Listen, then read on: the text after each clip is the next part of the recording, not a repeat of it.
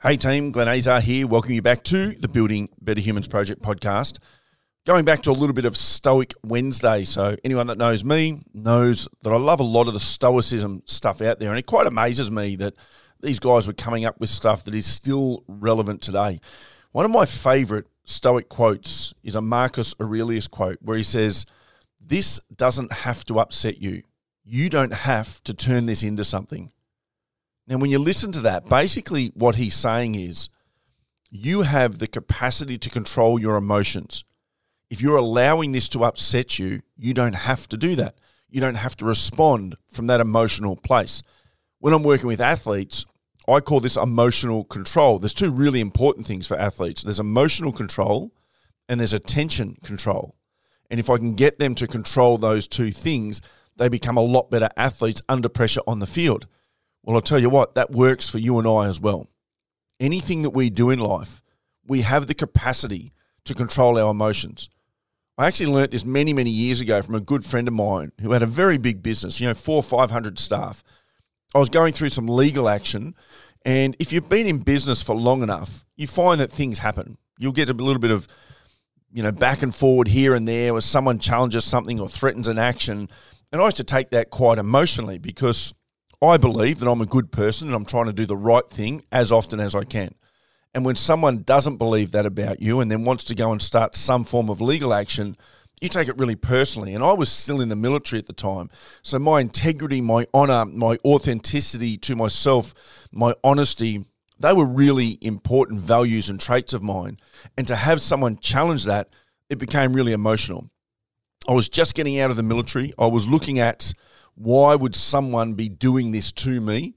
Why would someone believe this of me? And when it comes to this stuff, I've got a side, they've got a side, and somewhere in, the middle sits the truth. And he just said to me, for the last six months since, since this has been going on, you haven't focused on your business. You've been looking back at this past incident and you're putting a lot of emotional weight on the incident. And he was right. When I look back at that now, what if I hadn't put that level of emotional weight on it? What if I just focused on my business? That was an epiphany for me because right then and there, I decided to focus on my business because he also said to me, the other guys are doing the same thing. You're both looking back at this past incident that you're both seeing in your favor, and somewhere in the middle is the truth. Don't be attached to your idea being the truth. And you're fighting over this, and you're angry, and there's aggression, and there's walls up, and no one's giving ground when neither of you are focusing on your businesses going forward. That change changed everything for me. That mindset shift. I started focusing on my business going forward. And I can tell you this today, my business is still operating. That other business, it closed down about six years ago.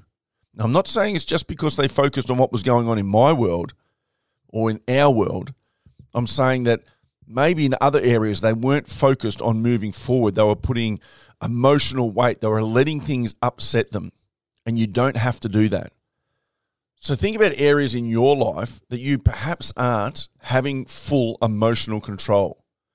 You might want to stand up for what's right and stand your ground and do the principle and all of that sort of stuff. But in five or six years' time, you might have lost the very thing that you were fighting for your business, your relationship, who knows what it is? Is it worth it?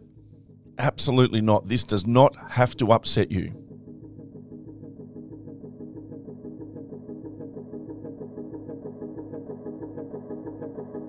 Thanks for listening to this episode of the Building Better Humans podcast with your host, Glenn Azar. For feedback, to stay up to date, or go back and find an old episode, head over to 180.net.au. Yeah, the Building Better Humans Project podcast. Let's go.